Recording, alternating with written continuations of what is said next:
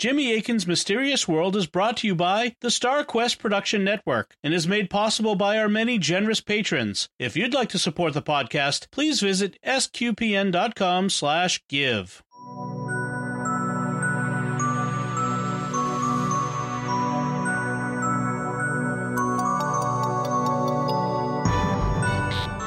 You're listening to episode 277 of Jimmy Akin's Mysterious World, where we look at mysteries from the twin perspectives of faith and reason. In this episode, we're talking about the bizarre case of Victim F. I'm Dom Bettinelli, and joining me today is Jimmy Akin. Hey, Jimmy. Howdy, Dom. In 2015, a man named Aaron Quinn made an emergency call to the police in Vallejo, California. The story he told them was bizarre, like something out of a movie, and what he said was only the beginning of today's mystery. In the coming weeks, the story riveted the nation and made the news across California, across America, and across the world. But what did Aaron Quinn tell the police? What did they do in response? And what was the ultimate bizarre truth? That's what we'll be talking about on this episode of Jimmy Akin's Mysterious World. Jimmy, today's mystery is a true crime story. So, what do you want to say to begin? As always on Mysterious World, we will be keeping it clinical, so we won't be dwelling on gory details or, you know, frightening things. But I don't want to spoil what's going to happen in this case, so I'm not going to say much more at this point. The less you know about the story going in, the more you'll appreciate it. However, I will assure listeners that despite how bizarre it is, this case is not as frightening as you might suppose. It might not be suitable for especially sensitive listeners, but it's not as bad as you might think. Also, this mystery has been solved, so we'll be telling you the story of what happened from beginning to end. And where does our story begin? It begins on the afternoon of Monday, March 23rd, 2015. Uh, the time is 1:54 p.m. in the afternoon, and at that time, the police in Vallejo, California, received a phone call from Aaron Quinn. And by the way, Vallejo, California is a city that's famous in the annals of true crime. It was there that the famous Zodiac serial killer first came to public attention back in 1969. And yes, we will be talking about the Zodiac killer in future episodes, but that's not our story today. Aaron lived on Mare Island, which is a peninsula in the city of Vallejo. Aaron himself was born in Rutland, Vermont in November 1984 and he was 30 years old at the time of this event, and he was raised in California. He was a physical therapist who worked for Kaiser Hospital in Vallejo. He had been engaged to a woman who we will call Jennifer Jones, though that's not her real name. And the two broke up after he discovered that Jennifer was cheating on him. Afterwards, in June of 2014, he met another woman named Denise Huskins. She also was a physical therapist she was about 30 years old at the time, and they met at work. And at 1:54 p.m. on the afternoon of March 23rd, Aaron called the police. 911, what's your emergency? My girlfriend's been kidnapped. Within two minutes, which is surprisingly fast, two police officers arrived at Aaron's house. He repeated what he told the 911 dispatcher that his girlfriend had been kidnapped and apparently, their first question to him was, Are you on drugs? This was because Aaron looked like a mess. His speech may have been slurred, and he said yes, that he had been drugged by the kidnappers. When the cops came in, they heard an electronic bell noise that sounded like dung, dung, dung. This noise was coming from a video camera that was taped to the wall. A police officer then went over to the camera and unplugged it. The officers also noticed that there was a lot of red tape on the floor in the kitchen marking out different zones. And they noticed a dozen beer bottles by the garbage can. They asked Aaron if he had been partying, and he said no, that he collected the beer bottles before taking them out to the recycling bin in a bunch. The officer also noticed two lowball whiskey glasses in the sink, which Aaron said were from last night, and he noticed a third lowball whiskey glass on the coffee table, which Aaron said was water. The officer then ordered Aaron to go out of the house and sit on his front steps while he searched the house. The other officer accompanied Aaron and guarded him while this happened. Soon, one of the officers said that they needed to take Aaron down to the police station, which was 10 minutes away, for a blood sample. On the way to the station, the officer asked him if he and Denise had been fighting, and Aaron indicated that he and Denise had been arguing recently. He had been having a hard time getting over his former fiancee, Jennifer, but he was no longer in love with her, and he and Denise had made up and had a good evening the night before. At the police station, the police said that they needed to take a blood sample and all of Aaron's clothing as potential evidence. They also take photographs of Aaron and a DNA swab from his inner cheek. After taking his clothes, they give him a white t shirt to wear and pants that have thick black and white stripes on them, which are one of the classic patterns worn by prisoners to make them stand out from other people. The pants have the word Solano Prison on them, but the police say these are the only thing that they have for Aaron to wear. They do not give him socks, underwear, or shoes. The police seem like they're treating Aaron with a lot of suspicion. It sounds like they were treating Aaron like a criminal. Why were they doing this? Because when a woman is the victim of a crime and disappears, it's frequently either her husband, romantic partner, or former romantic partner who is to blame. The reverse is also true. If a man is the victim of a crime, disappears, and is reported missing by his romantic partner, she may be responsible. So it was natural for the police to consider from the beginning whether Aaron may have been involved in whatever happened to Denise. Aaron looked even more suspicious to them since he was drugged when they showed up at his home, but they would give Aaron a chance to explain what happened. He might be totally innocent, but it was part of their job to consider whether he might be responsible for whatever happened to Denise. That would be standard procedure.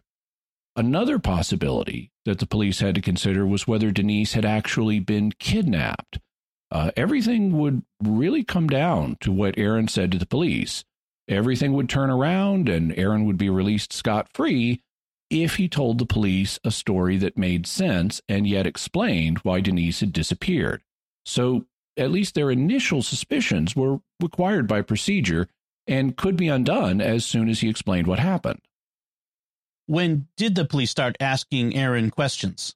After they settled in at the station, one of the detectives at the station began interviewing him, and here was where Aaron began telling his story. He said that the previous evening, he and Denise had a good discussion about improving their relationship, and then they went to sleep.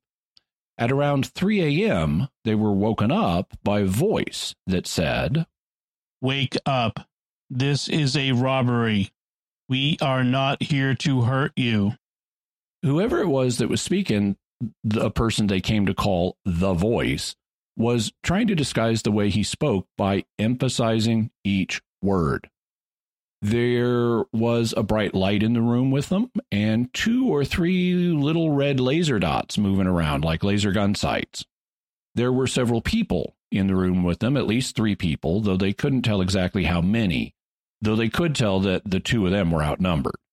And they eventually learned that the men were wearing wetsuits. They were dressed like underwater divers or frogmen.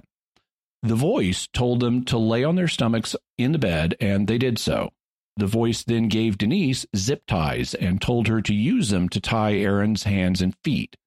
At one point, the voice also referred to Aaron by name, so he knew who Aaron was. Denise was then directed to get into the closet without looking up at the intruders, and once she was there, she also was zip tied. Aaron was then put in the closet on the floor next to her. Both of them had swimming goggles put over their eyes, and the swim goggles had black tape on them so they couldn't see. They also put headsets on them, and the headsets started to play recordings. At the beginning of the recording, there was a passage of soothing music that lasted for something like 30 seconds. But then there was a voice message that said they would not be hurt. The intruders were here purely for financial reasons. They would be made to drink a mixture of NyQuil and the sedative diazepam, also known as Valium. A medical professional would come into the closet to check their vital signs, and if they didn't drink the mixture, they would receive an injection instead. The voice came in, took their blood pressure, and asked them about their medical histories and whether there were any medications uh, they were on that could cause a problem for them taking the NyQuil and diazepam mixture. They then drank the mixture, which is how Aaron ended up drugged. Eventually, a new recording played that said, We will ask you a series of questions about bank accounts, passwords, and personal information about each other. The voice also announced that he would take Denise into another room, which he referred to as the router room, where the computer router was, so he knew the layout of the house. They also could hear the intruders using walkie talkies, and one of them turned on a taser, which they heard crackling, so they knew that it could be used against them. After being held in the router room for a while, Denise was then taken downstairs. During the questions that the recording said they would be asked, the voice told Aaron the street address where he grew up and where Aaron's parents still lived, so there was an implicit threat to them. According to Aaron, he asks me for the passwords to my laptop and Wi Fi, then for the passwords to my bank and credit card accounts, my email account, my phone, and for my social security number. I give it all to him. But then a problem emerged concerning Aaron's former fiancee, Jennifer Jones. Do Denise and Jennifer Jones look alike? I let out a long, visceral sigh. Yes, they both have long blonde hair. This was intended for Jennifer Jones, he replies. We got the wrong intel. We need to decide what we are going to do next. So the intruders apparently thought that they would be breaking in on Aaron and Jennifer Jones. They did not expect Denise to be in her place. And now they needed to figure out what they were going to do. Back to Aaron's story. Minutes later, I hear two sets of footsteps walking across the bathroom tile. Someone kneels behind me. The voice whispers back over his shoulder, Are we doing contingency one or contingency two? Contingency one or contingency two? Aaron didn't hear what the answer was, but then he's told, This is what we are going to do. We are going to take Denise for 48 hours.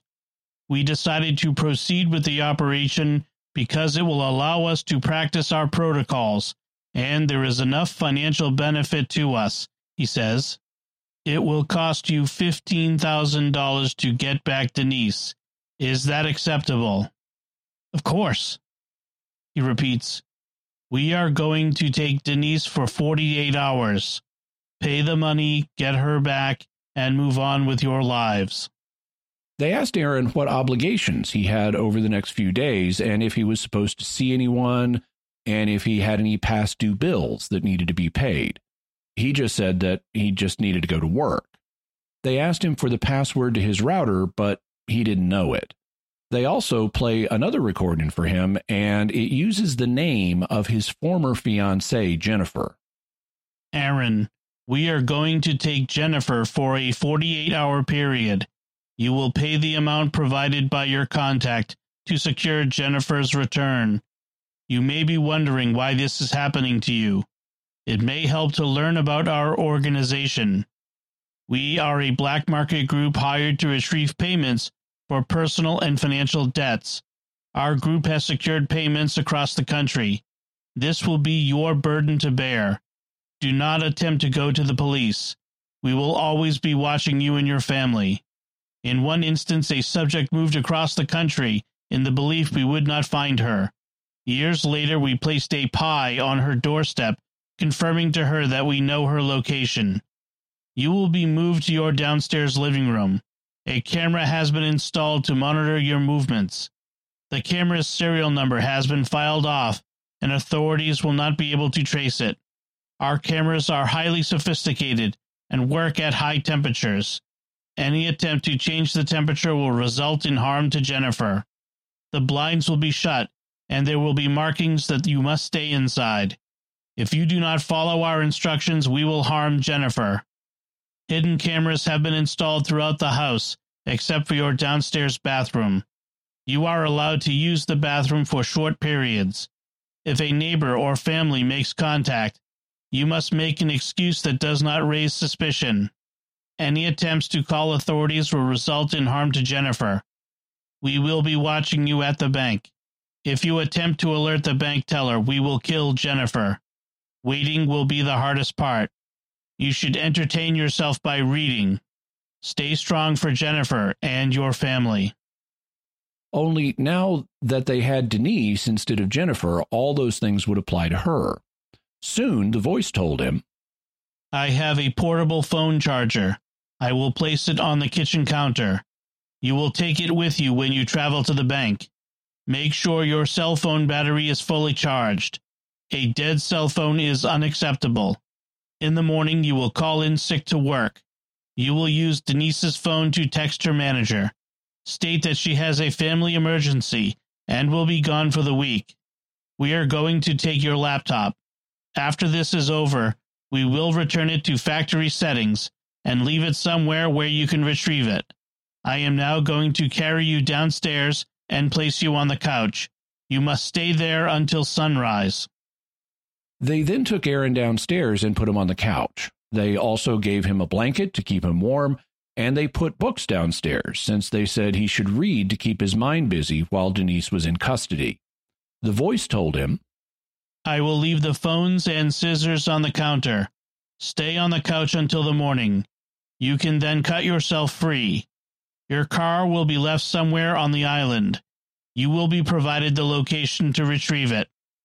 They moved Denise's car out of the street so that they could get Aaron's car out of the driveway. Then they put Denise in the trunk of Aaron's car and drove it off. Aaron looked at the clock and it was 5 a.m. He fell asleep as a result of the drugs in his system, and when he woke up, he called his boss and left a voicemail saying he was sick. Uh, he could tell his speech was slurred in the voicemail. Then he texted Denise's boss using her cell phone saying that she had a family emergency that would keep her away from work all week.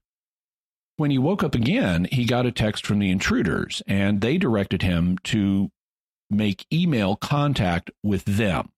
Since they had his email passwords, they were using one of his own email accounts to communicate with him, so it looked like he was emailing himself. By email, they told him Denise is well. We have a short recorded message so stating that I will format and send at some point. Are you able to obtain a cash advance from your bank card? If so, cash in the amount of $8,500 from one account and cash in the amount of $8,500 from the other account would settle this matter. For your own safety, we do not wish to trigger the $10,000 reporting limit or other structured transaction regulations. You would be welcome to transfer what money you like back to the credit card. The drop would happen tomorrow night or early Wednesday morning, with release to follow quickly, provided all instructions are followed. Invertible acceptable. Aaron called his bank, but they said he could only get $3,500 in an advance on his credit card. At first, Aaron simply complied with the intruder's uh, directions, for example, staying within the red tape marks they had put on the floor. But he began to suspect that something was wrong with the camera they had installed. They had told him that it wouldn't make the dung dung dung noise once it was fully set up, but it kept making that noise whenever he stood up. So he suspected it wasn't set up correctly and might not be transmitting imagery to them. He then decided to call his brother, who was an FBI agent, and ask for advice. His brother told him to ignore what the intruders had said and to call the police immediately. He then dialed 911, bringing us up to where we started. 911, what's your emergency? My girlfriend's been kidnapped. It was 1:54 in the afternoon. They ended up keeping Aaron at the station overnight and he was questioned on and off for 18 hours. During the night, a little before 3 a.m. California time, there was an airplane crash in the French Alps. A plane operated by the discount airline Germanwings crashed, killing 150 people. It was later determined that the cause of the crash was suicide by the co pilot, who locked the pilot out of the cockpit. This crash will play a small role in our story today, so remember it. Once Aaron had been interviewed at the police station, what did the authorities do? One thing was to bring in the FBI because the FBI handles kidnapping cases. They also launched a search of the area looking for Denise either alive or dead.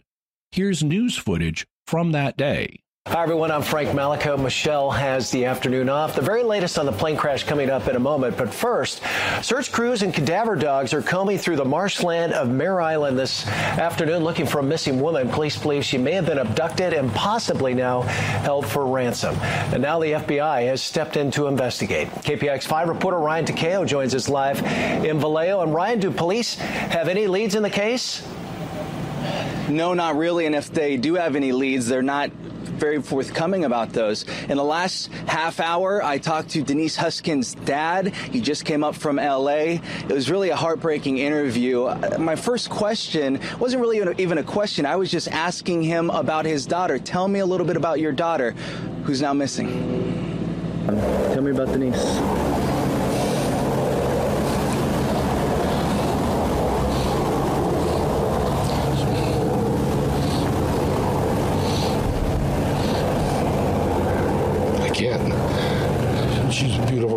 Michael Huskins cannot believe his 30 year old daughter Denise is missing.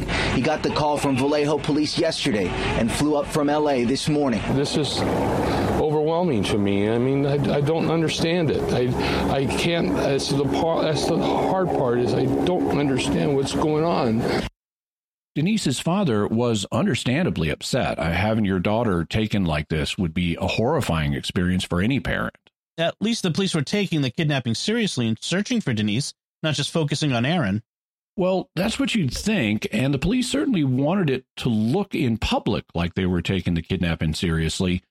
Originally, Aaron had said they wanted $15,000 for Denise's return, but by email the next morning, they had said that they wanted two payments of $8,500, which would be $17,000 in total. Aaron had told them this, but had told the police this, but notice what the anchor said about the kidnapping situation. Search crews and cadaver dogs are combing through the marshland of Mare Island this afternoon looking for a missing woman. Police believe she may have been abducted and possibly now held for ransom. So they're searching out in marshy wilderness areas on the island. They're using cadaver dogs. Denise may have been abducted and possibly held for ransom. Here's another clip from a local TV station. It begins with Lieutenant Kenny Park of the Vallejo Police speaking at a press conference. I can promise you that the police department, working in partnership with the other law enforcement agencies, we're doing everything that we can and then some to ensure her safe return. That search continues for the Vallejo woman who disappeared yesterday. Police say 29-year-old Denise Huskins was possibly kidnapped for ransom. But there are still a lot of questions in this case. We can't go into specifics about the ransom, but all I can tell you is the original witness indicated that a ransom demand was made. Their biggest question is why Huskins' boyfriend, whom neighbors and family identify as Aaron Quinn, waited hours to call police. And Aaron did wait hours. According to him, Denise was abducted at 5 a.m., but he didn't call 911 until right before 2 p.m., which was seven hours after the kidnappers had left. This doesn't sound like the police were thinking this was a kidnapping. It sounds like they think Denise is dead and that the kidnapping for ransom story may not have been real. That's exactly what they thought. They weren't telling the press this, but the previous day, when they were interviewing Aaron, they concluded that something happened, that Denise ended up dead, and that he made up the kidnapping story. Here's part of the interview with Aaron being conducted by Officer Matt Mustard. Detective Mustard is asking Aaron about his relationship with his former fiancee and what happened when Denise discovered that he's been, that he'd been texting with her. I had talked to my ex at that time when I was still dating Denise there tension in the relationship? Is she mad? Uh, I mean, she's concerned. Okay. Is she cheating? No, well, she felt that emotionally that was uh, that was cheating in some sense. I mean, did she like discover something? Well, I mean, was she like going through your phone and like, you know, what the hell is this? Went through my phone. What did she find? She found text messages. But what did it say? Um, that's me saying I still care. I, want to work things through her. But afterward, Detective Mustard told Aaron that he did not buy Aaron's story at all, that he did not think that frogmen, that is, men in wetsuits, were responsible. The story you're telling here, I didn't buy it at all. you got to think about how this is all going to play out. Now I'm anything to think about. I'm telling you what. Listen to me. There ain't no frogmen came into your house. Nobody dressed in wetsuits or. It didn't happen. I don't think this happened intentionally. I think something happened, accidental, and you you got to the point where you reacted the way that you did, and you had to come up with this story. Detective Mustard said he believed that Aaron killed Denise accidentally and invented the kidnapping story in a panic.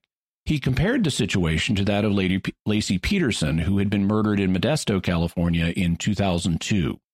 It led to a major media sensation, and many people concluded that her husband, Scott Peterson, had killed her and then totally lied about it afterwards. Detective Mustard tells Aaron people will think the same thing about him. Laci Peterson, Scott, whatever the hell his name was. Did you watch that story in the Public out of Modesto? You look at that and you go, that dude's a lying son of a bitch. That's the way people look at you. Frogman obviously didn't do it. So who did it now? Well, it's the guy that I've been sitting here talking to tonight. So now I get out my puzzle pieces and I start figuring out, okay, how do I make it so you look like a monster? I don't want to do that. Ultimately, I'm looking for the truth. I'm, I'm looking for alive Denise. I'm looking for dead Denise. So he was not looking for a live Denise, but a dead Denise. He threatened Aaron that he would try to make him look like a monster if he didn't tell what really happened, and he said that he was prepared to tell Denise's family that she was dead. You want me to go tell her family that she's dead? Because that's what I'm prepared to do. I'm going to go tell them that I'm not looking for a live Denise. I'm looking for dead Denise. It did feel like I am some character in this crime drama. I'm like in a movie. I'm living a nightmare right now. There's blood in your house. Blood? Yeah. Okay. Now, Aaron had not mentioned any blood being drawn during the kidnapping. So, how did the blood get there? The blood Detective Mustard was referring to was a spot of blood found on the bed, which had no bedspread and no comforter on it.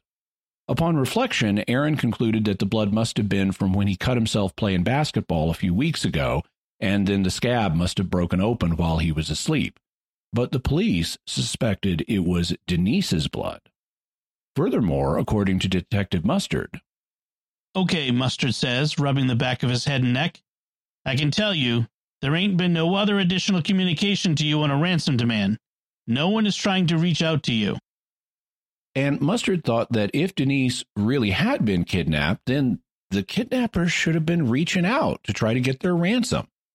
Aaron said that he didn't hurt Denise and that they could check his records to see that he wasn't a violent person. I agree with you, he says. You don't have a record, which makes me believe you reacted to a situation, that you didn't plan this. Something happened and you were trying to figure out what to do. Let's play this through for a minute, Mustard says. Sit in this chair for a minute. Think it through. Listen to me. Intruders come in, right? Intruders hurt, kill, damage, defame, whatever, Denise. Do you think they take her? No, they leave. And they probably kill you too, right? Why then do I not find Denise in the home? It makes me think I don't find Denise in the home because the story doesn't fit. There ain't going to be no frogman as the suspect, he says, nodding his head. There ain't going to be one guy. It's going to be you. If something bad happened and you overreacted, that's a lot different from being a monster. Now, one of the things the officers had noticed when they searched Aaron's house was that it had a particular smell, like the carpets had been freshly cleaned or something. So Detective Mustard asked, Did you vacuum your carpets today? No. Did you clean your carpets today? No. Did you do any cleanup in relation to chemical cleanup today? No. Did you know the comforter and blanket are missing off your bed? That's what the other officer told me. Why do you take a comforter and blanket off a bed? Why do you do that? To take a body, I assume that's what you're getting at. Well, how's Frogman going to take the body? Frogman is going to take the body and lift it over his shoulder and take it. You don't need to take in the evidence of the bedspread and the blanket. You know why the monster does that? Because he sees stuff on it and he says, Holy blank, I need to get rid of it. It's obvious to me whatever happened, happened in that bedroom.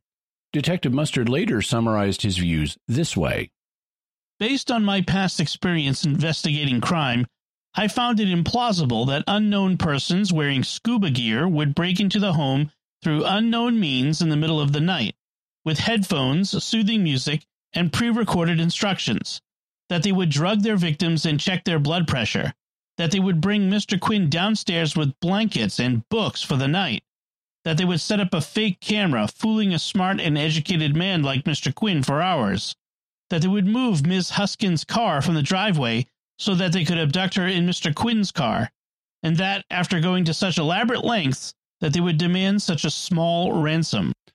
Because they had asked for only $17,000, which is a rather smaller amount to risk going to jail for years over, especially if split between two kidnappers, each of whom would only get $8,500. As one commentator later said, $8,500 split between two kidnappers. That's a little over $4,000 apiece. Most of us could get an advance on our MasterCard without the chance of going to prison for 30 years. Detective Mustard then asked Aaron to take a lie detector test. Aaron said yes, and they brought in Special Agent Peter French of the FBI. So, yes, the agents working the case were French and Mustard. Go figure. Aaron took his polygraph test at 2 a.m., and this is what happened afterwards. All right, Aaron, there's no question in my mind that you failed this test. And you failed it miserably. It's not even close. I did not do anything. Okay. I did. I, I'm pretty sure maybe you did. Maybe I you did. didn't do maybe you didn't do Somewhere. anything. Yeah. Maybe maybe she something happened to her that you didn't plan. Maybe she, I don't know. You tell me. But it can't start with three guys showing up at the house taking it taking her away. That's not what happened. You know where she is. I don't know where she is. Agent French also told him I'm absolutely convinced that something you did not plan happened. Something bad happened to Denise, and you got scared. Now listen the FBI has dealt with kidnapping for ransom, legitimate kidnapping for ransom, and this doesn't even pass the smell test, okay? It was an accident, wasn't it? Just acknowledge it was an accident. But after speaking with Agent French and being unable to convince him, Aaron finally made a decision. What? I guess I need a lawyer. We're done. Agent French was not happy about this and he left the interview room. Instead of immediately sending for a lawyer, though, the authorities decided to let Aaron's brother Ethan visit him. Ethan was also an FBI agent, and perhaps they thought he could talk some sense into Aaron. However, Aaron maintained his innocence to Ethan.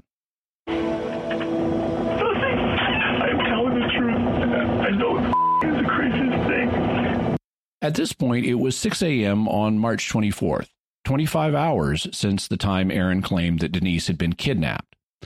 When Ethan left, he said this I don't know if they're going to let me back in. I'm going to get you an attorney. You don't have to speak with them anymore unless there's something you forgot that could help them find Denise. So Ethan started searching for a local criminal defense attorney who could help with Aaron's case. He ended up finding a man named Daniel Russo, who was from New York and had a bit of New York attitude about him. It was still early in the morning, but Russo came down to the police station. And I say, okay, uh, is he under arrest? Well, if he's not under arrest, it's time to say goodnight, Gracie. And then I took Aaron back to the office. And then he told me the whole story. And it was hard to believe. So Russo got Aaron out of the police station, but when he heard the story about the frogmen who had kidnapped Denise, asking for a very small ransom with an extremely detailed plan involving cameras and tape on the floor, with kidnappers who were incredibly polite, providing Aaron with a blanket and books to read, and who repeatedly framed their demands as requests and asked if the requests were acceptable to Aaron instead of just telling him what he was going to have to do. Even Aaron's own lawyer had trouble believing the story, and Russo warned Aaron that he's going to have trouble with the Vallejo Police Department. Then, something very surprising happened. The Vallejo police were convinced that Denise was dead and that Aaron had killed her. Uh, they were using cadaver dogs to search for her body in the marshes on the island. And then across the bay in San Francisco, a reporter for the San Francisco Chronicle named Henry Lee got an email. The email comes from one of Aaron's email addresses, which Aaron claimed the kidnappers had access to. And the email contains a recording of Denise's voice. Okay, my name is Denise Huskins. I'm getting lunch. Otherwise, fine. My first concert with Bethany and her mom, uh, Blink 182, Bad Religion. Earlier today, there was a plane crash in the Alps. 150 people died. Now, that was a bit hard to hear. So here is what Denise said. Okay, um, my name is Denise Huskins. I'm kidnapped. Otherwise, I'm fine. My first concert was with Bethany and her mom to Blink 182 and Bad Religion. Earlier today, there was a plane crash in the Alps. 150 people died. So, this was what is known as a proof of life recording. In case they had trouble recognizing her voice, given the poor sound quality, they had Denise reveal something that nobody but close friends or family would know, which is what the first concert she went to see was. By the way, for me, that was the Atlanta Rhythm section. And to prove that she's still alive, they had to refer to the Germanwings plane crash in the Alps, which had only happened that day, meaning that the recording had to be made that day, the day after she was kidnapped, because deep fakes weren't yet a big thing then. This proved that Denise was still alive, or at least that she had been alive at the time the recording was made. And that meant that Aaron did not kill her, which was a huge relief to him to have proof of that. The police had Aaron come back to the station to identify the voice, which he did. And then they had him look at his cell phone, which the police had kept as evidence to see if there were any messages from the kidnappers on it. When Aaron looked at the phone, one of Russo's paralegals noticed that it was in airplane mode, which meant that someone at the Vallejo police had put it in airplane mode. The phone thus had not been connected to the phone company's wireless network. It would not receive any emails, text messages, phone calls, or voicemails. Rather than leave it on in case the kidnappers tried to make contact to ransom Denise, the Vallejo police had effectively turned the phone off and severed any chance of communicating with the kidnappers during the crucial early hours of the kidnapping. When they then took the phone out of airplane mode and let it connect to the wireless network, it exploded with new messages. And the voicemail on the phone completely filled up, so there was no room for more voicemail. When they listened to the messages that were from the unknown numbers, some of them just contained silence, which could have been from the kidnappers. They then had Aaron log into one of his email accounts on the laptop, even though the police already had the password for it, and dated the previous night when Aaron was at the station. There was an email at 7:46 p.m. which said, we will call you at about 9 p.m. on your mobile phone. Your liaison will be the same contact as during the acquisition phase. Please verify that you have received this message. Then, around half an hour later, at 8:13 p.m., there was another message that read, "We are waiting on your acknowledgement." And Aaron could tell that the first of these messages had already been opened. Someone at Vallejo PD had read the kidnappers reaching out, even though the previous evening Detective Mustard had told Aaron that nobody tried to contact him and nobody had responded to either of these messages from the kidnappers.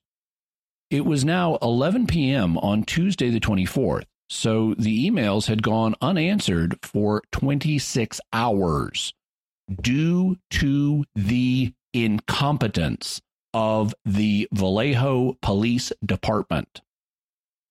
One of the FBI agents, who happens to be a hostage negotiator, then directs Aaron to reply to the email and he dictates a message to send back to the kidnappers. They didn't hear back from the kidnappers, but the next day, Wednesday, March 25th, Denise's father, Mike Huskins, got a message on his cell phone. You'll recall that Mike Huskins had come up to Vallejo. We heard him interviewed by one of the local TV stations when he choked up and had difficulty answering when asked what his daughter was like. So on the second day after Denise vanished, Mike Huskins got a voicemail. It was from Denise. And she said that she had just been released. She had been to her mother's house, which she found empty since her mother had gone to Vallejo, and now she was on her way to her father's apartment. Mike immediately called 911 and asked to be connected to the police in Huntington Beach, California, where he lived. Frustrated by the bureaucracy, as you do, he yelled at them to get the Huntington Beach police over to his apartment as soon as possible. Now, here's the thing Huntington Beach is in Orange County, California. It's in Southern California between Los Angeles and San Diego, whereas Vallejo is in the Bay Area up north by San Francisco. Huntington Beach is about 425 miles from where Denise was kidnapped. Without traffic, it's a six and a half hour drive by car. So Denise had shown up a truly extraordinary distance from where she disappeared. It's here at her father's apartment in Huntington Beach, California, that Denise Huskins turned up on Wednesday. She says her kidnappers dropped her off nearby. She also says she didn't know her abductors and claims she was blindfolded and gagged for part of the ordeal. The Huntington Beach police quickly showed up at Mike's apartment building where they found Denise in the apartment of one of her father's neighbors. Here's some recorded audio from the initial conversation she had with the Huntington Beach police at the apartment of the neighbor. Where did they drop you off here? Down in Utica. Okay, so I noticed you have obviously your purse and your jacket. How did you get that stuff? They, they brought it with me. They knew that it was my stuff. Did you ever ask him to let you go? I asked him if he was going to hurt me. I asked him if he was going to kill me. Um, he said there was no reason for that. Were you assaulted or anything like that during this? No, They didn't touch you or do anything to you against your will? no. It's weird because with all things considered, they treated me really nicely. Our detectives are going to have to talk to you. Uh, Yeah, I wanted to see what- about talking with a lawyer first. So, very quickly, Denise concluded that she needed a lawyer and wanted to speak to one before she spoke with Huntington Beach police detectives. Up in Vallejo, the police were sounding optimistic after her reappearance in Southern California. Here's Lieutenant Kenny Park again. We're confident that we're going to be able to piece together this puzzle and have a better picture of what really occurred, how it occurred, and when it occurred once we speak to Miss Huskins. However, they didn't get a chance to talk to her. Denise apparently determined that the Vallejo police were hostile towards her, and she decided to speak only through her lawyer. She also decided to make her own way back up to the Bay Area, and she and her family stopped talking with the police. As a result, the Vallejo police held another press conference in which they said, As of right now, we have not heard from Miss Huskins, and we are no longer in contact with any of the family members. Vallejo police have had it. It's disappointing, it's disheartening. and the press itself was starting to go after Denise. Did this 29 year old woman fake her own disappearance? Police are outraged. you- Huskins can be seen in this video hiding under a black hoodie. And now she's gone again, refusing to speak to police and hiding out at an undisclosed location. Now she and her boyfriend could face criminal charges. So Denise and Aaron could face criminal charges for wasting the police's time. It was at this point that the news media began referring to Denise Huskins as a real life Gone Girl. Gone Girl was a movie that had come out in 2014. It starred Ben Affleck and Rosamund Pike. It had come out just six months earlier. It was a huge blockbuster success, earning $370 million at the box office and it had certain similarities to the current situation. I won't say what those similarities are because it's a really enthralling movie and I, I don't want to spoil it for those who haven't seen it.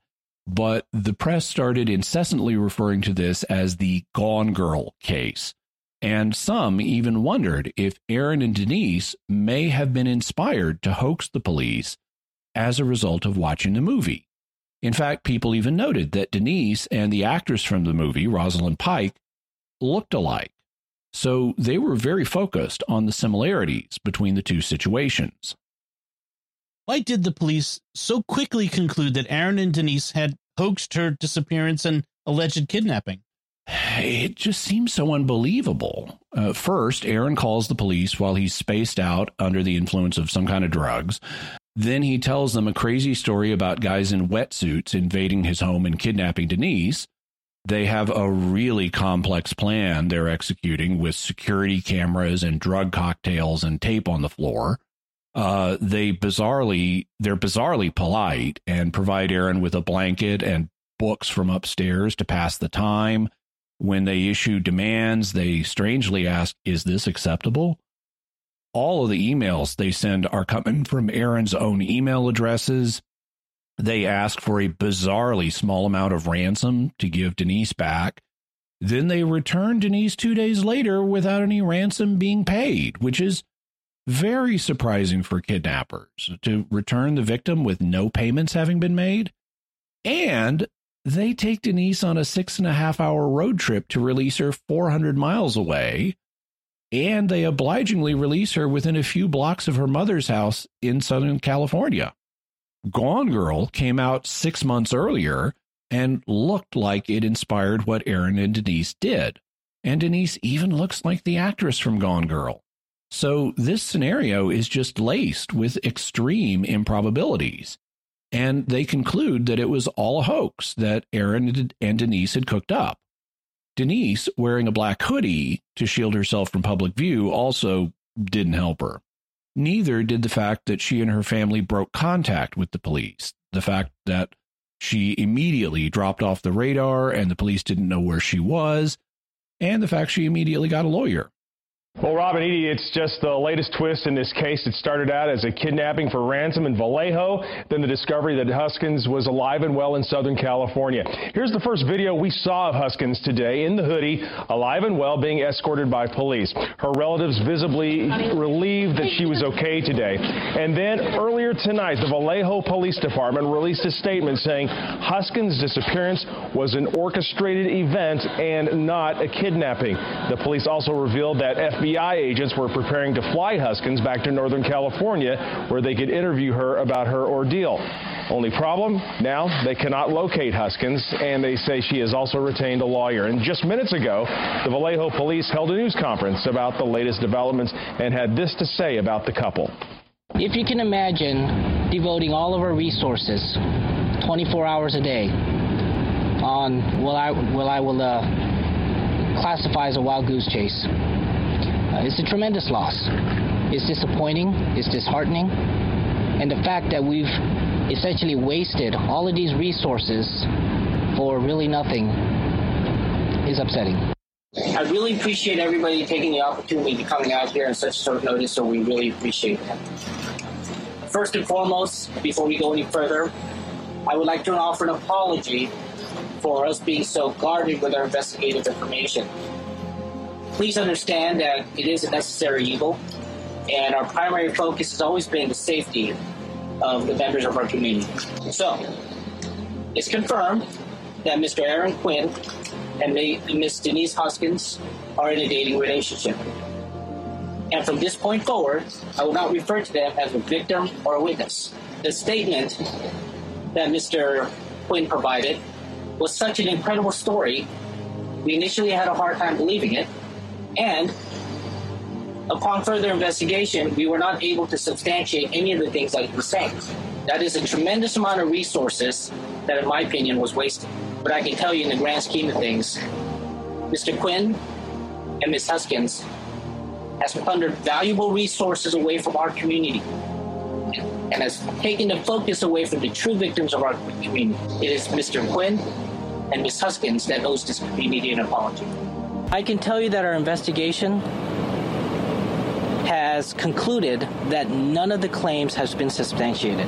And I can go I could go one step further to say this that this was not a random act. At the conclusion of the investigation, if you feel that there is sufficient evidence to move forward, we will be, uh, we will be requesting criminal charges either from the state or the federal level. So the Vallejo police were now talking about having criminal charges filed against Aaron and Denise because the reason they could be in hot water criminally is because it's against the law to lie to the police. You can't make a false report. You can't have a fake kidnapping. It turns the entire community upside down, and it is a crime. And then things got even worse for Aaron and Denise.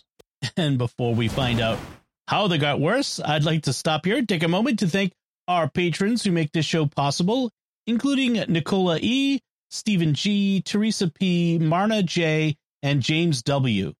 Their generous donations at sqpn.com slash give make it possible for us to continue Jimmy Akin's Mysterious World and all the shows at StarQuest and you can join them by visiting sqpn.com slash give. Jimmy Akin's Mysterious World is also brought to you by Great Lakes Customs Law, helping importers and individuals with seizures, penalties, and compliance with U.S. customs matters throughout the United States. Visit GreatLakesCustomsLaw.com and by Deliver Contacts, offering honest pricing and reliable service for all your contact lens needs. See the difference at DeliverContacts.com. So, Jimmy, what happened that made Aaron and Denise's situation even worse?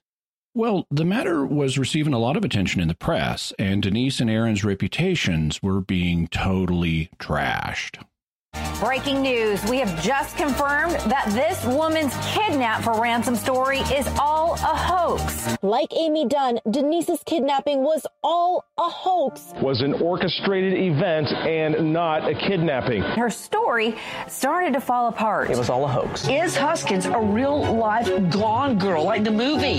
And at this point, the police began receiving messages that claimed to be from the kidnappers. More specifically, reporter Henry Lee of the San Francisco Chronicle and Lieutenant Park of Vallejo PD started receiving emails claiming to come from the kidnappers. The first email arrived on Thursday, March 26, the day after Denise reappeared in Huntington Beach. And the emails continued until Tuesday, March 31st, just over a week after she was reported missing. Now, you'd think that this would be a good thing, as it would confirm the kidnappers were real, but that's not what happened because the emails just did not sound credible at all. For example, the kidnappers stated We are a group of what I suppose you would call professional thieves, though we have not been doing it that long and don't identify ourselves as such. We are more than two and fewer than eight in number. All but one of us hold at least bachelor's degrees. Some of us have a tech background and are very good at overcoming electronic anti theft measures, stealing late model cars, and reconfiguring systems as necessary to make the vehicle saleable in a foreign market.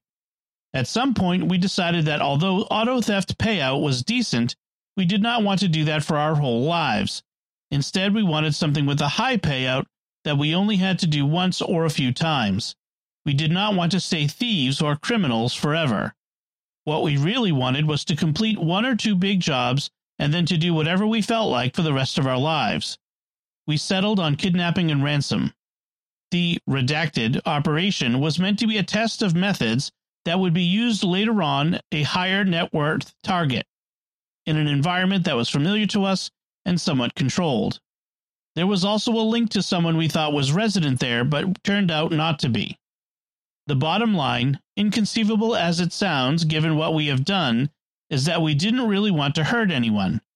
We are young adults, fairly recent college graduates, and up until now, this was a bit like a game or movie adventure. We fancied ourselves a sort of Ocean's Eleven, gentlemen criminals who only took stuff that was insured from people who could afford it. Ocean's Eleven is a movie that originally came out in 1960. It starred the Rat Pack, uh, Frank Sinatra, Dean Martin, Sammy Davis Jr., etc. And it was remade in 2001 with a new cast featuring George Clooney, Matt Damon, and Brad Pitt. It's a caper movie in which a bunch of upscale gentleman criminals pull off a heist. And if the kidnappers were real, the fact that they fancied themselves like the suave, stylish Ocean's Eleven gang says something about their egos. But people weren't convinced at all that the kidnappers were real. they sounded really implausible. For example, they were at pains to paint themselves in a good light. They said that they had been inside many houses on Mare Island, but they didn't want to unduly alarm Mare Island residents by the thought that they had been in their homes. So they went on at length about the types of homes they did not enter due to their ethical code. We entered many homes on Mare Island. I will start by saying which we did not enter. If you had minor children living with you, we were not in your home. It is hard to gauge age sometimes, but if your son and or daughter appeared to be under 18, then this should be an accurate statement. If we saw toys and such in the yard, we didn't even come close. If you have a medium to large dog, we did not go in your home, unless perhaps it was away from the property during a vacation. If you appear to be 55 or older, we did not go into your home. If it was apparent that you are a veteran, retired military, or have some other military connection, we did not go into your home. So, this unusually conscientious group of criminals would not enter the homes of people with children, or large dogs, or of senior citizens, or of anyone who was in the military, had ever been in the military, or had a military connection. Extraordinarily conscientious home invaders. They also were very conscientious about the people they planned on kidnapping. If we had not already, we would then assess the target's financial situation and what they could afford to pay for ransom without completely knocking their lives off track. So they didn't want to ruin people's finances by kidnapping them. They wanted to be conscientious about only taking the amount of money that people could afford to lose. Now, at this point, I need to explain a couple of terms. We're reading from the emails as they were later released in court documents by the FBI. And in those documents, Aaron's and Denise's names have been censored for privacy reasons. Aaron is called victim M since he's male, and Denise is called victim F since she's female. So that explains the title of this episode. Victim F is Denise Huskins, and the alleged kidnappers were very taken by Denise. They speak of themselves developing a kind of reverse Stockholm syndrome with her. The operation went terribly wrong. After making the jump from property crime to this, we feel deep remorse and horribly regret our slide into criminality. In particular, we are mortified of the impact it has had on victim F. In what I suppose would be a case of reverse Stockholm syndrome, we, and particularly the one in charge of holding her during the operation, were very impressed with the strength she showed and who she was as we passed the time talking to her. We are criminals, I suppose, but we have consciences, and seeing the impact of our actions on someone deeply affected us and caused us to reconsider our lives. So they feel really bad for what they did to Denise, and she convinced them to mend their evil ways. The horrifying reality of what we had become and what we were doing did not set in until being confronted directly with victim F's suffering and humanity. We now feel like the pieces of blank we have become. And though we don't have the courage to turn ourselves in and spend the rest of our lives in prison, we will not stand by and see the life of a really good person ruined. We dropped Miss Victim F off at her home in Huntington Beach because it was more or less equidistant to the Bay Area, and because we were horrified at what we had done and wanted her to have family and close friends around to help her recover rather than spending hours getting debriefed by police. They also issued a profound apology to Denise. The only other thing we ask in return is that you pass a message to Ms. Victim F for us. We do not know how to reliably reach her. Tell her again that we are unspeakably sorry and ashamed for what happened, including the matter resulting from an argument within the team. Tell her that all threats against her and her family are lifted and she is safe. Tell her we will come forward and try our best to correct the situation. As far as correcting the situation in which the Vallejo Police Department was accusing Aaron and Denise of hoaxing, the alleged kidnappers say this. What galvanized us was the travesty that is the police department's response to Ms. Victim F. Ms. Victim F was absolutely kidnapped. We did it. We will provide incontrovertible proof of that. We will not turn ourselves in nor reveal our identities. Even after we come out, we don't think there will be any link allowing the police to identify us. But it is still risky, and as things stand now, we could apparently get away with anything.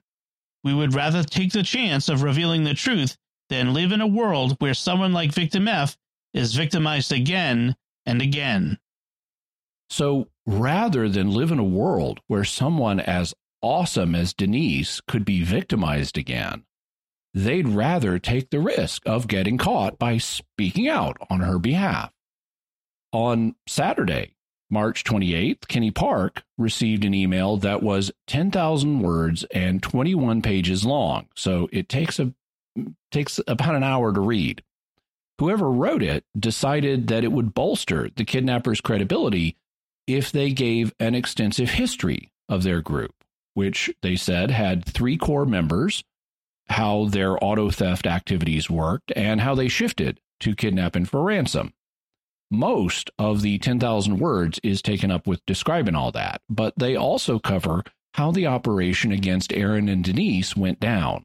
And they're still very concerned about the welfare of Denise and Aaron. We were dismayed, further ashamed, and truly dumbfounded that when Mr. Victim M and Ms. Victim F sought help from the police, the police turned against the victims, accused them of fabrication, and told Mr. Victim M and Ms. Victim F they would be prosecuted and fined. It was also disturbing how many journalists cast the victims in a negative light. Reports never directly stated that Mr. Victim M and Ms. Victim F were attention seeking wackos who made it all up, but they conveyed mostly the information that would lead readers and viewers to this conclusion. Like the police, certain journalists crucified the victims long before there was enough information to do so. So, shame on the police and shame on the press. And how dare you threaten Aaron and Denise with criminal prosecution? We cannot stand to see two good people thrown under the bus by the police and media when Ms. Victim F and Mr. Victim M should have received only support and sympathy. We are responsible for the victim's suffering, and the least we can do is come forward to prove they are not lying. Over the course of the crime, we realized what we had become and developed deep remorse for the harm we inflicted. We are haunted by the grace and fortitude Ms. Victim F displayed throughout her ordeal and by her expressions of concern for her family and patients, even while she was tied up in the dark wondering whether she would live until the next day. We would rather risk giving the police information that could lead them to catch us than live in a world where two fine people like Mr. Victim M and Ms. Victim F could suffer a horrible crime and then have their lives further ruined by the response to it. All attention should be on the victims, their ordeal, and their recovery. They also continue to credit Denise for turning their lives around. I do not like to admit it, but in all likelihood, it would have continued if things had gone differently that night. And if victim M, and especially victim F, had been less uncommonly good people.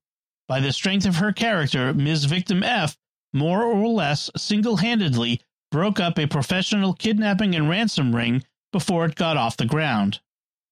And they attribute this turnaround to God.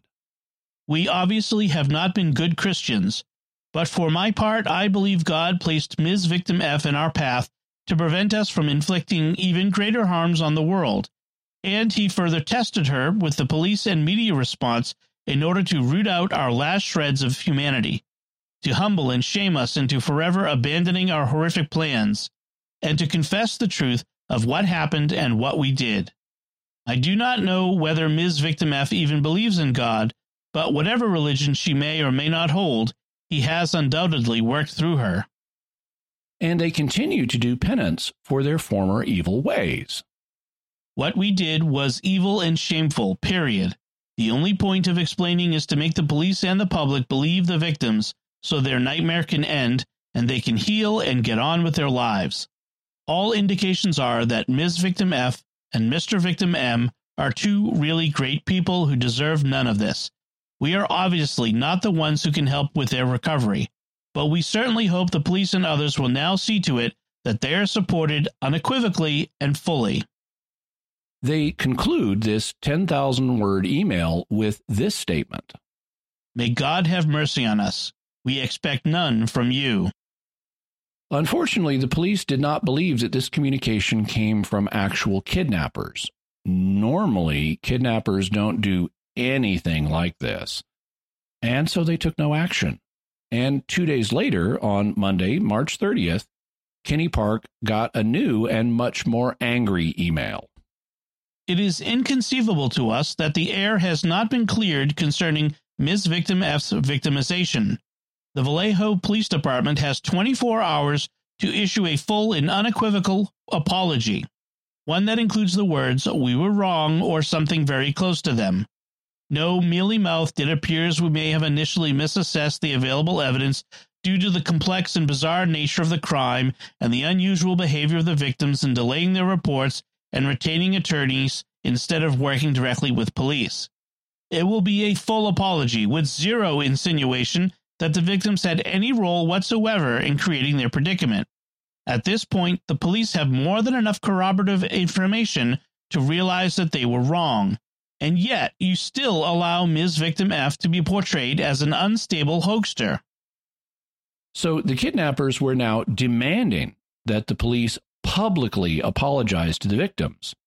They did, however, realize that the police might not think these emails were fake and that Aaron and Denise might be sending them to try to force the police into apologizing to them. So they addressed that issue and said, if you still think this is some sort of an inside job, for example, because we seem to have information that only people in the victim's circle have, I think I mentioned that we've broken into a house or two and that we're pretty good with computers.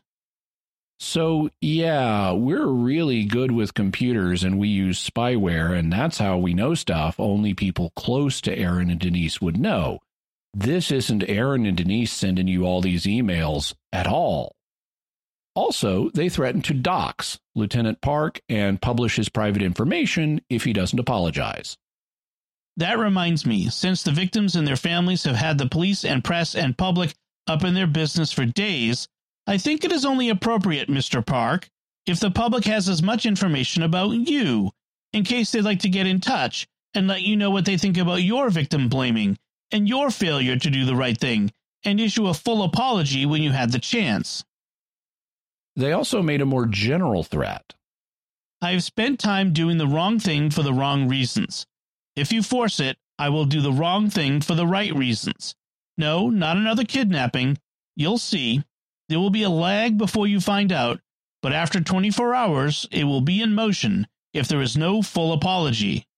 I slash we may be the direct agent of harm, but it will be made crystal clear that the Vallejo Police Department and you, Mr. Park, had every opportunity to stop it. You have more than enough information at this point to do the right thing and issue an apology to the victims. You have until noon tomorrow to make that happen. Of course, this was reported in the press. Police have said that Denise Huskins' kidnapping was all a hoax. But now those alleged kidnappers are threatening violence against the police if they don't apologize for calling it a hoax. Anna Koyman joins us live in the studio with the bizarre messages. Anna? Bizarre to say the least, Ainsley. Good morning and good morning to all of you at home. Hoax or not, those anonymous emails sent to two newspapers say the kidnapping was absolutely real. The abductors claim they drilled into the woman's window and used squirt guns that looked like real guns to take Huskins away. Even stranger, the emails say it was a practice run for kidnapping future high profile victims. The kidnappers even compared themselves to the cast of Ocean's 11. Huskins' attorney says the kidnappers then sent an email, an apology email, saying they felt terrible when they discovered she wasn't the intended target and wanted to clear her name. The kidnappers told Vallejo police to apologize by noon yesterday or they would be harmed. So far, nothing has happened. Now, the San Francisco Chronicle is reporting they received another letter from the alleged kidnappers yesterday. That one allegedly making threats against police if they don't apologize to Huskins by this afternoon. A lot of really unusual twists in this story. Kidnappers who are sympathetic toward the person that they allegedly. Well, okay. Apparently, wow. they don't like people being police. falsely accused. They don't like so people being falsely accused. They want to set the record straight. It's a strange one. Thank you, Mara. Mm-hmm. Well, noon on Tuesday the 31st came and went with no apology from the police. And a little before 1 p.m., Kenny Park got a new email that began This is the last message we, I, will transmit for at least several months. First, it was wrong to issue an ultimatum. We will not attempt any sort of further damage or harm. To do otherwise would disregard and dishonor the one positive thing we learned from this that it is not some game and real humans are involved. Police do not deserve to be targeted, even ones who make poor calls about how to treat victims. And certainly innocent civilians do not deserve to be in harm's way, nor to have their property harmed, nor even to have their sense of security eroded. We will break no more laws. So, yeah, maybe we went too far with that whole ultimatum thing yesterday. Sorry about that. Uh, we won't dox you or be breaking any more laws, so the public doesn't need to worry. Our bad. What the alleged kidnappers said they would do instead is publish their side of the story on the web at noon on Wednesday, April 1st. We will directly publish information about what happened on the internet tomorrow at 12 p.m. if no statements are made fully exonerating the victims. If Vallejo PD would like to get out ahead of the story, then it may make a statement and do so. The statement only needs to exonerate the victims. It does not need to mention us nor that they, we wish them to be cleared. You can simply say you have new information indicating the victims have in fact suffered a terrible ordeal, and that you are focusing all resources on bringing to justice those responsible for the horrific crime, something to that effect. We really don't want to be part of the story. But if it is not put out there in a way making it clear the victims were wrongly accused, then we will do what we can to rectify it directly. So please don't mention us in whatever you say, but please do publish a statement exonerating Aaron and Denise. And if you don't, we'll publish our own statement with stuff to exonerate them.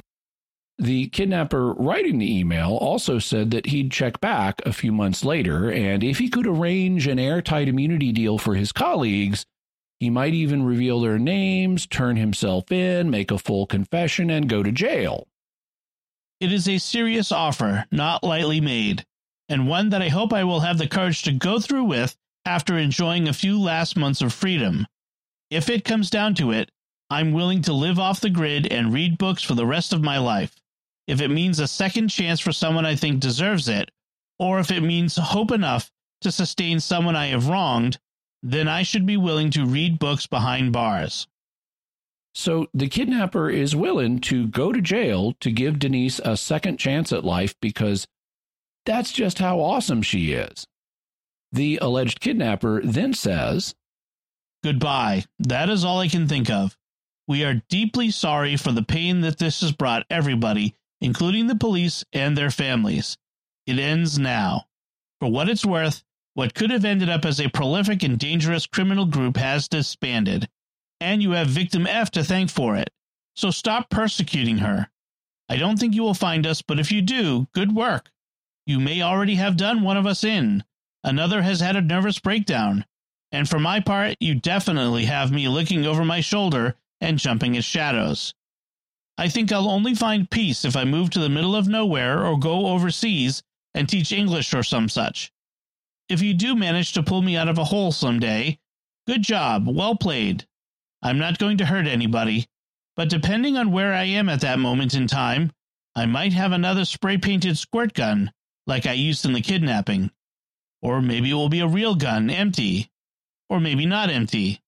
Don't think too hard about that. Just aim true and get it done, if it ever comes to that. So that correspondence ended rather vaguely, and Lieutenant Park and the Vallejo police did not issue an apology. They stuck by their hoax claim. The alleged kidnappers did not publish their planned statement on Wednesday, April 1st, which oddly is April Fool's Day. After this, the communication ceased, and the emails sent by the alleged kidnappers failed to do the trick. Aaron and Denise had to be content with watching the press trash their reputations and waiting for criminal charges the Vallejo police had threatened them with to end up in court. So this was their new horrible, normal situation. But then something took place in the town of Dublin, California, about 40 miles from Vallejo. On Friday, June 5th, two and a half months after the alleged kidnapping, emergency services received a call at about 3 a.m. County emergency. We had a break-in. They are out there right now. My husband's fighting with them. I just broke loose. I'm hiding in the bathroom right now. He's run away already. He ran away. Okay, my husband's bleeding. The call was from Mrs. Lin Yen, and she and her husband, Chung Yen, had quite a story to tell. They had been woken up at about 3 a.m. by a masked intruder with a bright flashlight. There was a red laser dot pointing at them. The intruder said that their daughter, who was 22 years old, was safe in another room. Mr. and Mrs. Yin were told to lie on their stomachs, and the intruder indicated that he wanted to tie them up with zip ties. However, when he went to tie up Mr. Yin, Mr. Yin resisted, despite the fact he was 60 years old. He tried to pull off the intruder's mask.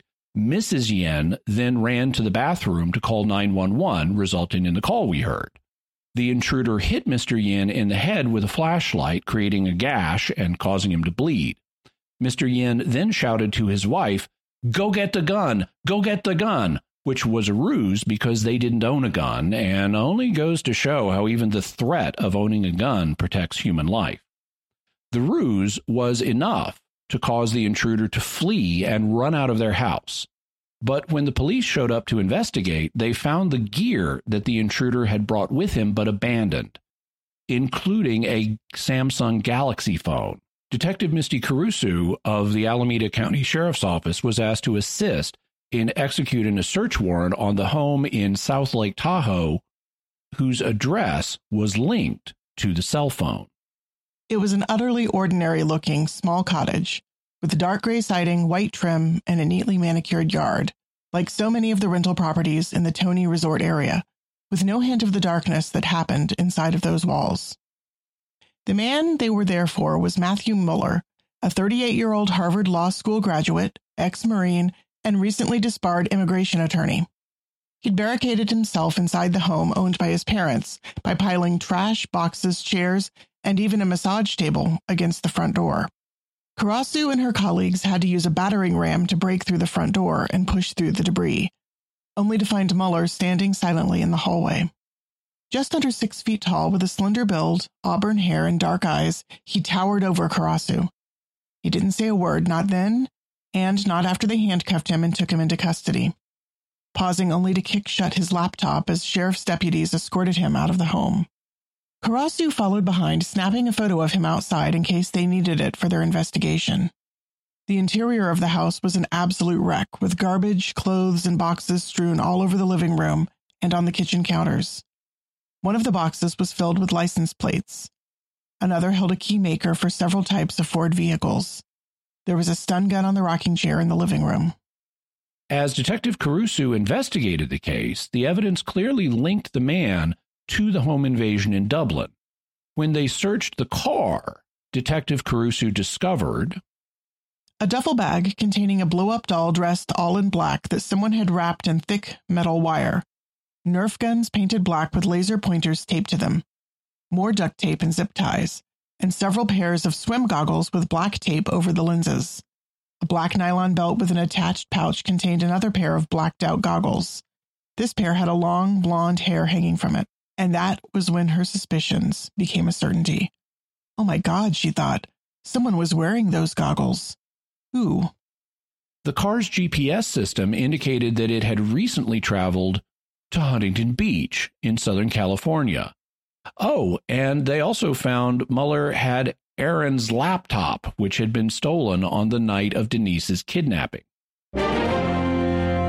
Stunning vindication for the 29 year old woman. The FBI now says Denise Huskins was telling the truth all along about being kidnapped back in March. Denise fought back tears and held hands with her boyfriend, Aaron Quinn, as their lawyers blasted local police for originally labeling their kidnapping story a hoax. The Vallejo Police Department owes an apology to Ms. Huskins and Mr. Quinn.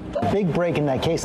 When a California woman was abducted from her home, her boyfriend tied up and drugged, police accused them of faking the kidnapping, but now another man is behind bars, and authorities say it was not a hoax. Today is a fabulous day for Denise Huskins for Aaron Quinn. They are absolutely 100% not just not guilty, but innocent. This morning, investigators say the alleged mastermind behind a bizarre Northern California kidnapping plot could have even more victims. We were happy to hear that the name had surfaced again. And indeed, Matthew Muller was tied to other similar crimes in the region. So Aaron and Denise had been telling the truth all along no matter how bizarre the story was, it really was true. The perpetrator was Matthew Muller. He was a former sergeant in the Marine Corps and he had a law degree from Harvard Law School. In 2009, he'd moved to San Francisco, where he worked for a law firm specializing in immigration law. All that sounds like he was a good, respectable, productive member of society. But in 2008, he had been diagnosed with bipolar disorder and he didn't like taking his meds because of the side effects. He got new meds, but they led him to have insomnia and paranoia. He heard voices and believed the Chinese government was targeting him. So, all of that mental illness might have had something to do with the bizarre emails he sent to the press and the police. He also was disbarred from the legal profession for refusing to return a client's money and he had lived a block from Aaron Quinn on Mare Island. Interestingly, Muller spoke to the press while he was awaiting trial for what he did to Aaron and Denise. And as a former lawyer, he knew not to make damaging admissions to the press that could be used against him in court. Hey, uh, Mr. Muller, Henry Lee from KTVU. Uh, used to be with the Chronicle. You probably uh, know. Uh, j- j- just for the record, we're uh, sorry about all the technical difficulties. Let me just. Get... Oh, that's okay. I hear that the system iOS. Yeah, you know what? I'm the only Asian guy who knows nothing about technology. It might be a firewall. I don't know. Uh, so let, let, me just get right to it because I, I, this thing may not work in any minute. Now, how would you speak to Denise's feelings that she's been horrifically traumatized by you. She says, "What's you? you I know you've been traumatized. How about her trauma, as she she describes it?" Well, again, I'm gonna. I, am really sorry, sir. I'm gonna have to defer until uh, the trial. You know, I will certainly be taking the stand in my own defense, and, and we'll talk about what did or did not happen. Um, but it's something that, that does have to be saved for a later date. And what, sorry. That's okay. What would you say? Is there anything you want to say directly to Denise or Aaron? Not necessarily about their wedding, but about what they say they experienced. Anything, any regrets? Anything you would say to them? I don't think I have. I think that if there's going to be conversation, they should initiate it. They're, that's their right at this point, so I wouldn't presume to say anything to them at this point. Uh, let me ask you about Vallejo Police. Why was it important for you to uh, defend Denise? Send me material over email. Uh, why, why did that get you concerned that they were not believing what she said? I can't reply to that without confirming that I'm the person that sent those emails. Um, I will tell you I'm certainly outraged, as everybody should be, by the conduct of the police. Least insofar as they decided at such an early phase in the investigation to turn it back to the victims and call it a hoax. Um, that was probably not the best policing. I don't know all the motivations behind it, so I won't presume to to say that you know. But I, yeah, it was obviously a very very damaging move. I wish it not happened. Did you send me the so-called what people call the proof of life audio of Denise, and why did you send that? I again can't speak to the facts, sir. I, what, what do you want people to know about Matthew Muller. They see different parts of you. They see you as a proud Marine, Harvard Law graduate. What do you want people to know about you? I think people should go hug their kid or hug their dog and not spend a lot of time thinking about me. Eventually, Muller pled no contest to charges of assault, battery, and the home invasion in Dublin. He also pled no contest to the crimes against Aaron and Denise, and he earned a 40 year sentence on federal charges. Last year, in 2022, he got another 31 years added on state charges. So he's going to be in jail for a long time. None of this made the Vallejo Police Department look particularly good. No, it didn't, and that's not very surprising. Early on in the process, Aaron's lawyer Daniel Russo told him The Vallejo police are the most incompetent, corrupt police force around here, and they will do everything they can to railroad this kid, he said. Be prepared for that.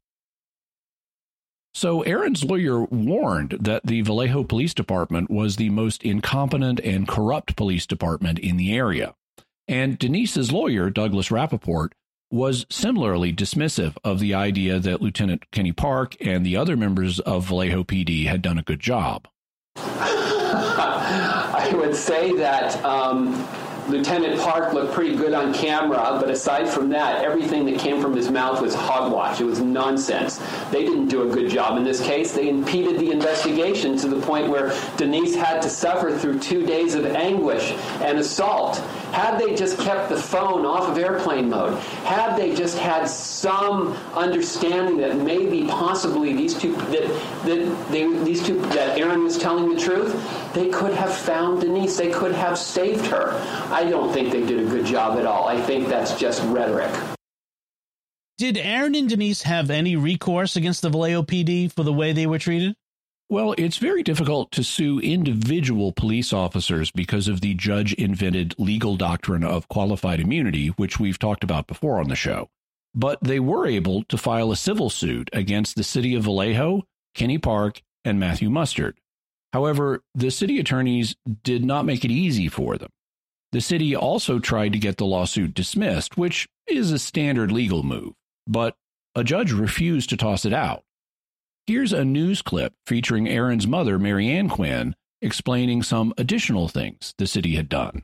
The civil lawsuit now shows attorneys for Vallejo are requesting all correspondence from Quinn and Huskins and family and friends from the time of the abduction until now, including correspondence between the pair and Matthew Muller, dating back to September 2014, six months before the kidnapping. So, why are you even thinking about blaming Aaron and Denise? Because he's already been convicted. So, this seems like a very uh, poor way to run a case, and also it does cause emotional distress. New evidence in the civil case also includes photos of a break in at the Vallejo home three months after the kidnapping.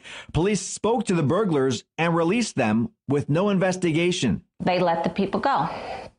And that was the end of it. A family battle against a police department and a lawsuit showing no signs of resolution.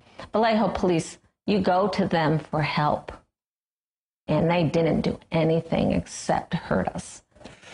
Now, I don't want to be too hard on Vallejo because you can argue that it's just a standard part of discovery process to ask if there have been any communications between Aaron and Denise and Matthew Muller leading up to the crime. And if there were, that could show collusion between them and that this was some kind of larger scam operation. At least you could argue that. But as unpleasant as such requests may be, such malfeasance is a possibility that needs to be checked out as part of the legal process. However, Vallejo PD did fail to investigate the later break in of Aaron's home, where a couple of people were apparently caught in the process of stealing their stuff and falsely claimed that Aaron had rented the property to them. Also, just in general, the Vallejo police behaved abominably during the whole thing.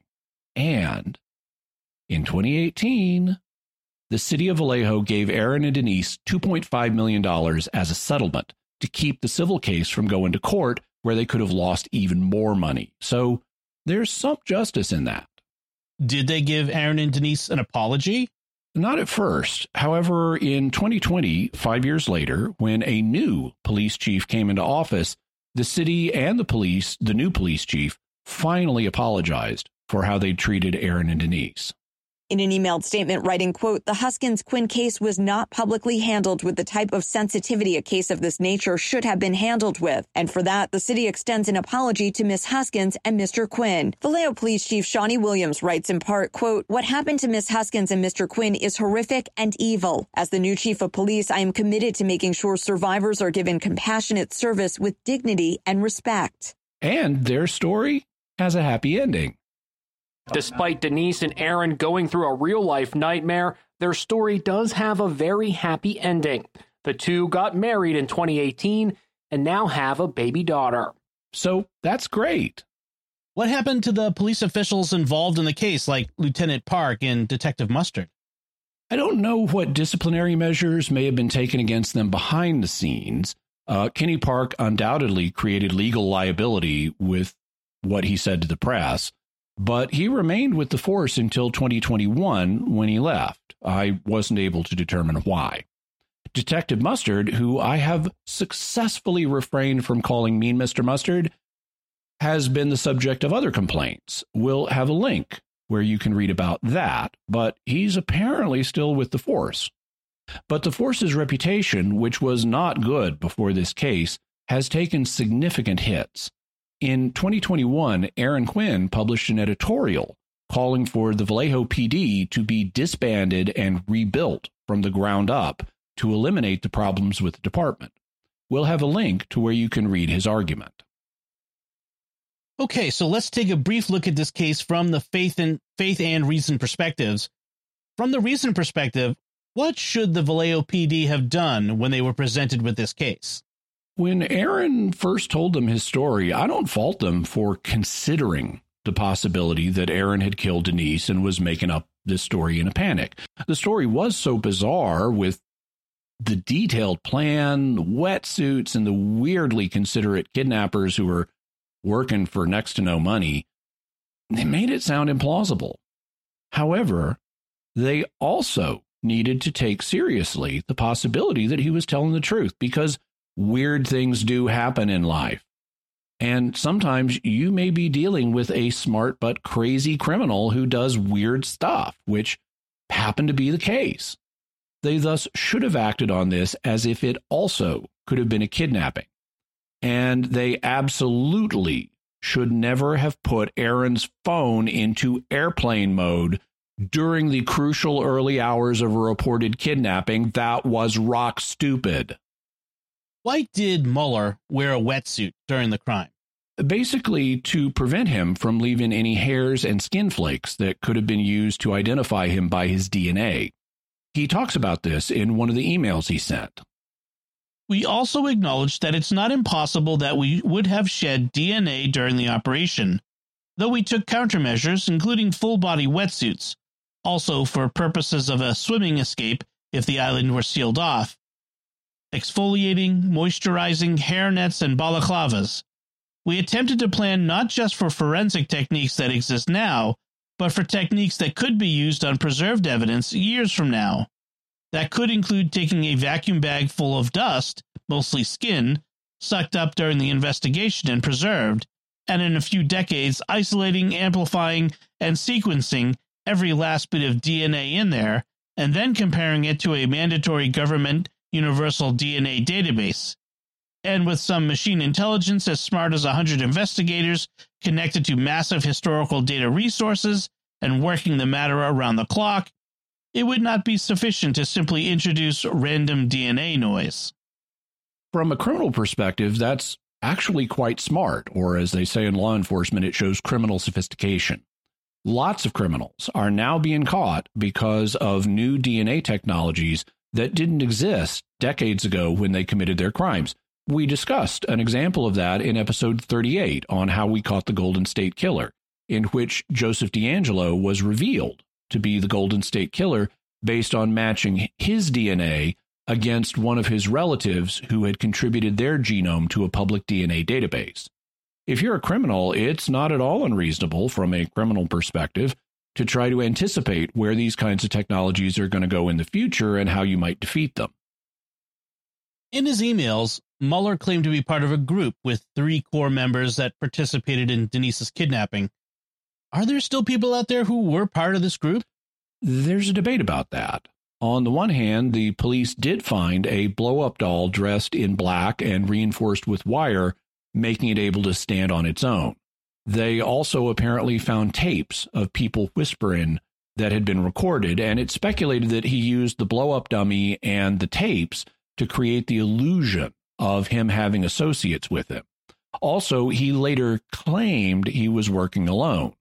However, on the other hand, Aaron and Denise are convinced that he worked with other people. It's not possible for him to have, have done this on his own. There's just a lot that we're never going to get answers to, a lot that we're just never going to find out. And we kind of had to make peace with that. This conclusion is based on several factors, not just seeing a pair of immobile legs in the darkness like the blow up doll would have had, and not just hearing tapes of people whispering. Uh, Aaron and, and Denise reported hearing other people moving around them in the house while the voice, or Matthew Muller, was still with them.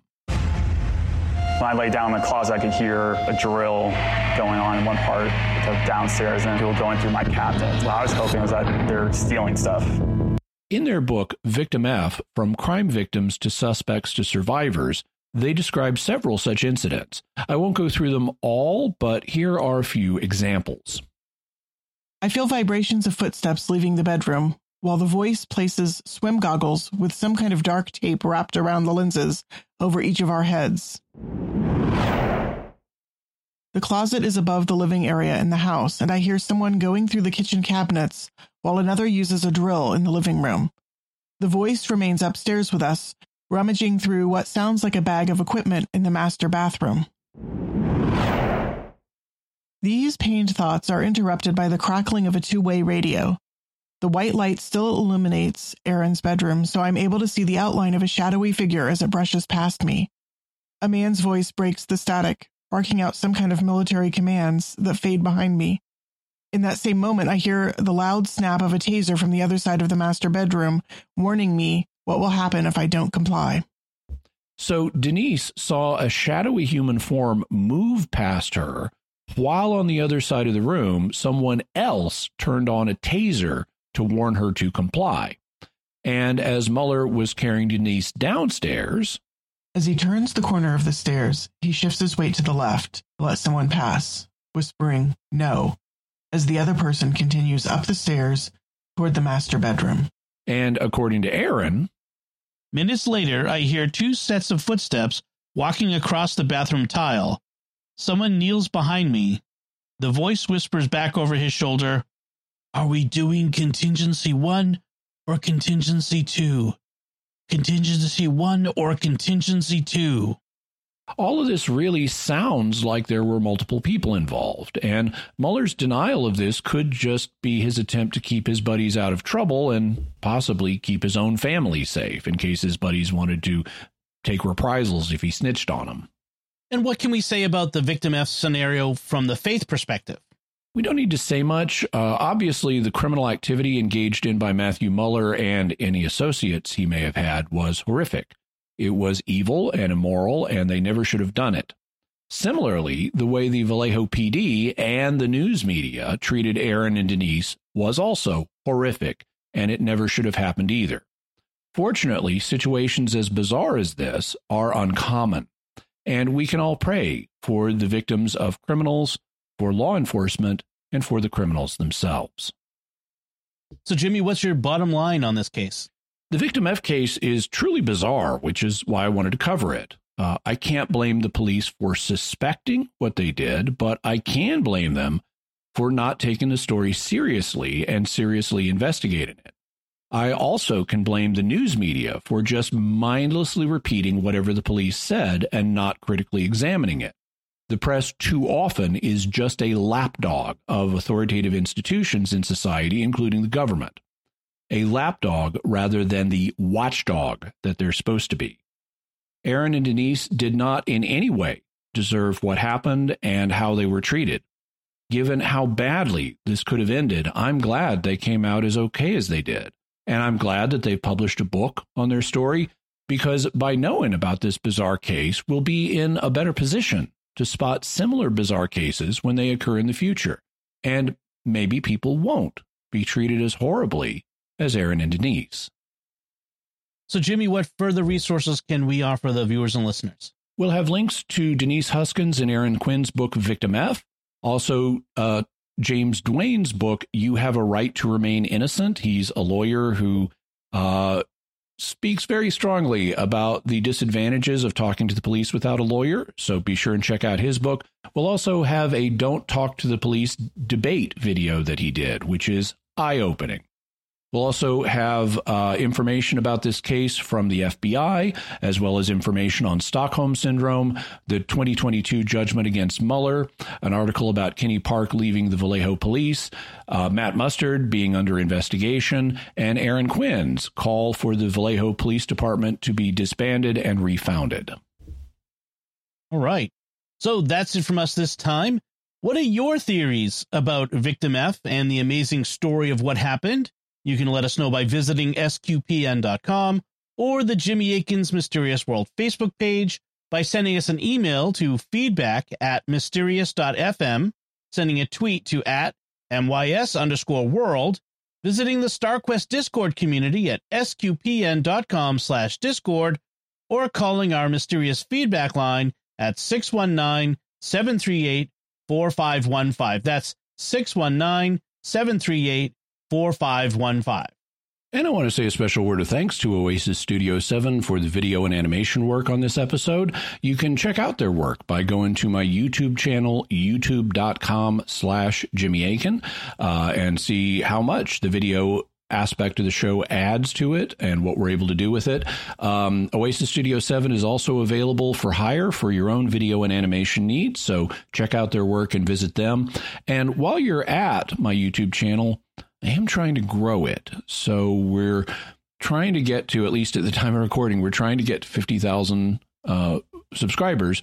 So I'd really appreciate it if you would subscribe and hit the bell notification so that you always get notified whenever I have a new video, whether it's a Mysterious World video or one of the others I put up.